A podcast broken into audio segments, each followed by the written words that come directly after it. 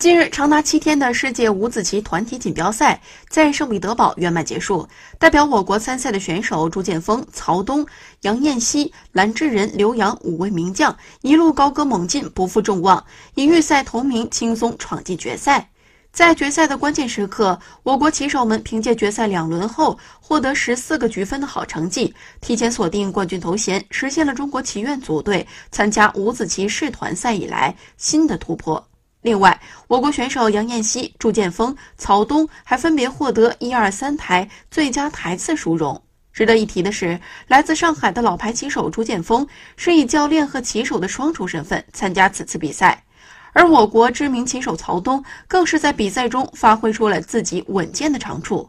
在整个比赛中零失误，十轮比赛取得全胜的好成绩，充分发挥出了自己的实力。